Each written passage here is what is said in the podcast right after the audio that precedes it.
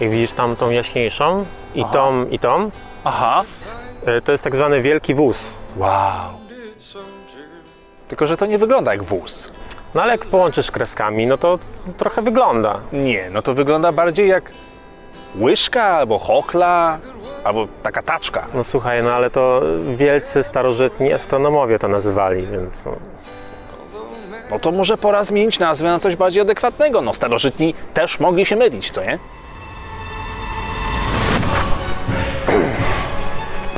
Zmieniać nazwy. Ja mu dam zmieniać nazwy.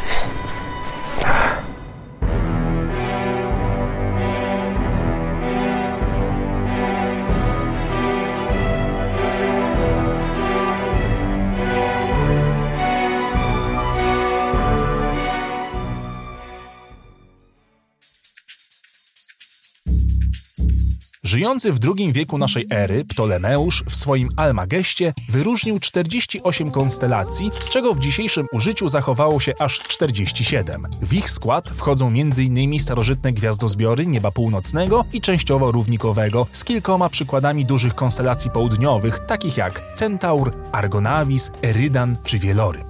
Oczywiście dla przeciętnego Kowalskiego nie ma to żadnego znaczenia, tym bardziej dla mnie, żyjącego w wielkim mieście, gdzie jedyne gwiazdy, jakie dane jest mi zobaczyć, to jak mi dresiarz zasadzi lepę na ryj w nocnym busie. Archiwum X sprawiło natomiast, że jako dziecko bardziej się tego kosmosu bałem, niż się nim interesowałem. Niemniej istnieje cała społeczność ludzi, którzy są bardziej zafascynowani patrzeniem w rozgwieżdżone niebo niż życiem doczesnym, tutaj, na Ziemi. Można powiedzieć, że chodzą z głowami w chmurach, a raczej już powyżej linii Karmana.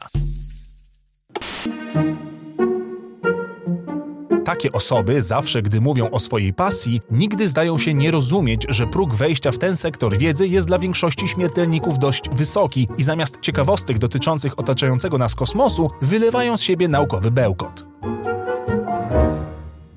Widzisz, materia zdegenerowana to fermionowa materia o dużej gęstości, która w przyrodzie występuje w dwóch zasadniczych wersjach. W pierwszej mamy ciśnienie pochodzące z elektronów i tworzy taka materia na przykład białe karły. W drugiej ciśnienie pochodzi z neutronów i tu mamy do czynienia z gwiazdami neutronowymi, a masa, ale jest tam i materia tak rozwinięta i tak... Fascynujące, co? Jo, kometa, ale poszła. O, Centurion. Piękne gwiazdki. Zdajesz sobie sprawę, że to, co widzimy na niebie, jest już przeszłością. Większość z tych gwiazd dawno temu zgasła. W zasadzie to Słońce. Wiesz, że jego obraz pochodzi sprzed 8 minut? W skali kosmosu prędkość światła to jest ślimacze tempo. 300 tysięcy kilometrów na sekundę. Co to jest? A, piękne. Oczywiście, gdy tylko zobaczą na twojej twarzy grymas niezrozumienia, od razu przekładają wajchę na drugą stronę i z pewną dozą niepewności, by cię nie urazić, zaczynają traktować cię jak debila ze średniowiecza. O się przycina cholerstwa. Jak tam ty mój dzisiaj w szkole? Co ty tam robisz? Pokaż mi. Znowu te twoje SF-y oglądasz, co? Przecież to bzdurki są, no. Rozchodzenie się dźwięku w próżni. Daj spokój. Do rozprzestrzeniania się dźwięku konieczne są cząsteczki powietrza, które stanowią medium. Nie widać też wiązek laserowych, bo nie ma cząsteczek pyłu, a tutaj tymi laserami zawsze smarują. Przecież to jest bez sensu. Jeśli poruszasz się po kosmosie też, nie zatrzymujesz się błyskawicznie, jakbyś, nie wiem, zaciągnął ręczny. Te, te w ogóle w tych Star Trekach to, to mi ręce opadają, nie? No i to już taki klasyk, wiesz, ja, ja nie mogę, ja nie mogę tego oglądać. Te słońce, słońce nie jest żółte, słońce nie jest żółte, to ziemska atmosfera nadaje mu ten odcień. Światło słoneczne jest takie, no, takie czysto białe. No.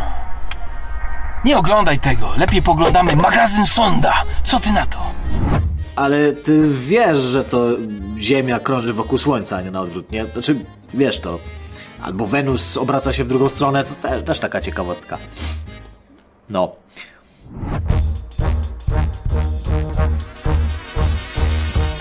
Astromaniacy będą się podniecać każdą nowo odkrytą planetą, którą zawsze oczywiście nazywają tak, żeby nie sposób było jej nazwy zapamiętać, na przykład TOI 700D albo Kepler 180f, zamiast nadać im jakieś fajne nazwy w klimacie sci-fi. I zawsze jest gadka, że jest bardzo blisko, bo zaledwie 26 lat świetlnych od Ziemi, a jak człowiek zapyta, kiedy do niej dolecimy, to słyszysz zawsze to samo.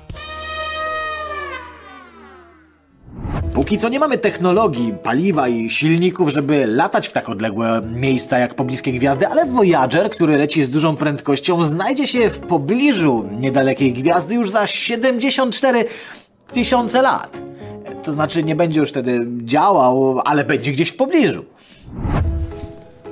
Sekunda jest to czas trwania 9 miliardów 192 milionów 631 tysięcy 770 okresów promieniowania odpowiadających przejściu między dwoma nadsubtelnymi stanami podstawowymi atomu Cezu 133. Na powiedzenie definicji sekundy zużyłem 15 sekund. Ale po co? Pomyśleć, że jesteśmy małymi żuczkami na kuli o nazwie Ziemia, pędzącej przez wszechświat z prędkością 500 metrów na sekundę. To jest kurde niepojęte. Muszę się napić. Muszę. Najlepsze jest, jak takie mózgi zaczynają się kłócić. Niewiele różni się to wtedy od sprzeczek fanów Gwiezdnych Wojen z terekowcami, ale przynajmniej rozmowa dotyczy naukowych faktów. Ale człowieku, nie wyjeżdżaj mi teraz ze zdolnością absorpcyjną ciała doskonale czarnego w całym zakresie widma, ja wiem, wynosi jeden. Mówimy o wyidealizowanym modelu fizycznym. Kurwa, no. No i w chuj mnie to boli. Prawo Planka, prawo Wiena. Mówi ci to coś, fanboyu Tesli? Od Elona to ty się odpierdol Kopernikowcu, dobrze? Mikołaja będziesz kurwa obrażał? No to kurwa chodź. Obserwacja nieba to dla takich ludzi świętość, ale nawet tutaj, we wspólnej naukowej pasji zdarzają się światopoglądowe schizmy. Nawet tak podstawowy i niewinny sprzęt jak teleskop potrafi być przyczyną sporów. Jeżeli nie kłótnie, to wyborne suchary, które oczywiście śmieszyć mogą tylko tych, którzy w ogóle coś kumają w temacie. Ale nawet jeśli je zrozumiesz, to przed tobą daleka droga przez fiksację, żeby zacząć się z tych żartów śmiać na poważnie. Wiesz co to jest rok świetlny? To rachunek za prąd, który dostajesz po 365 dniach. A dlaczego kometa ma warkocze? Żeby astronomowie mieli co pleść. Ilu Heisenbergów potrzeba, żeby wymienić żarówkę? Hmm, gdybyśmy wiedzieli ilu, to nie wiedzielibyśmy, gdzie jest ta żarówka. Na Księżycu nigdy nie warto robić imprezy. Po prostu nie ma tam jakoś atmosfery. Co mówi dresiarz w kosmosie? Houston, macie jakiś problem? Wiesz dlaczego księżyc jest taki blady? Bo ma zawsze nocną zmianę. Dla mnie patrzenie w niebo przynosi pewne ukojenie, ale też powiew tajemnicy i samoświadomości, jacy jesteśmy malutcy, ale to filozoficzny banał, wiadomo. Z gwiazdozbiorów nigdy dobry nie byłem, a szkoda. Niby ta wiedza życia nie zmienia, ale ze zwykłego spojrzenia w nocne niebo można wyczytać naprawdę wiele. Wróżące cyganki oczywiście coś o tym wiedzą, ale o tym już było. Pogłębianie wiedzy o kosmosie niesie ze sobą jednak pewne dość dołujące objawienie. Wiemy o tej wielkiej przestrzeni bardzo niewiele. Nie mamy pojęcia, czym jest ciemna materia, co jest za granicami kosmosu, czym tak naprawdę są czarne dziury. Tkwimy zawieszeni w nieogarniętej pustce, szukając na niebie odpowiedzi na ziemskie pytania i zastanawiamy się, dlaczego ich nie znajdujemy. Mnie podczas takich nocnych obserwacji zawsze ciekawiła tylko jedna natrętna myśl. Gdzie do cholery są ci wszyscy kosmici?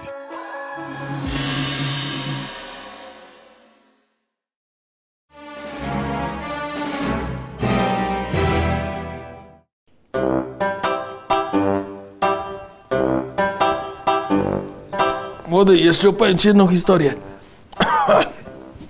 Kojarzysz pierwsza istota w kosmosie, nie? Pies Łajka. 3 listopada 1957. Wiesz, Sowieci w tym czasie robili te swoje rakiety, wykładali je całe tapicerką, skórzaną. Skubana 14 dni wpierdzielała wszystko jak idzie. Przeżyła całe to, to wyścielenie tej rakiety, nie? Finalnie na Boże Narodzenie wylądowała w Roswell. Tak, tak, dożyła. Dożyła emerytury w Teksasie, nie? I teraz najlepsze, wiesz, że chodzą słuchy w NASA,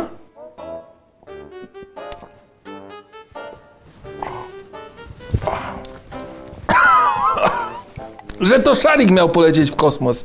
Tak, ten z czterech pancernych. Tylko uwaga, pogryz kostium Gagarina. I ten dopiero poleciał w 61. Te. Pojebana historia, powiem ci. Chcesz jeszcze coś posłuchać?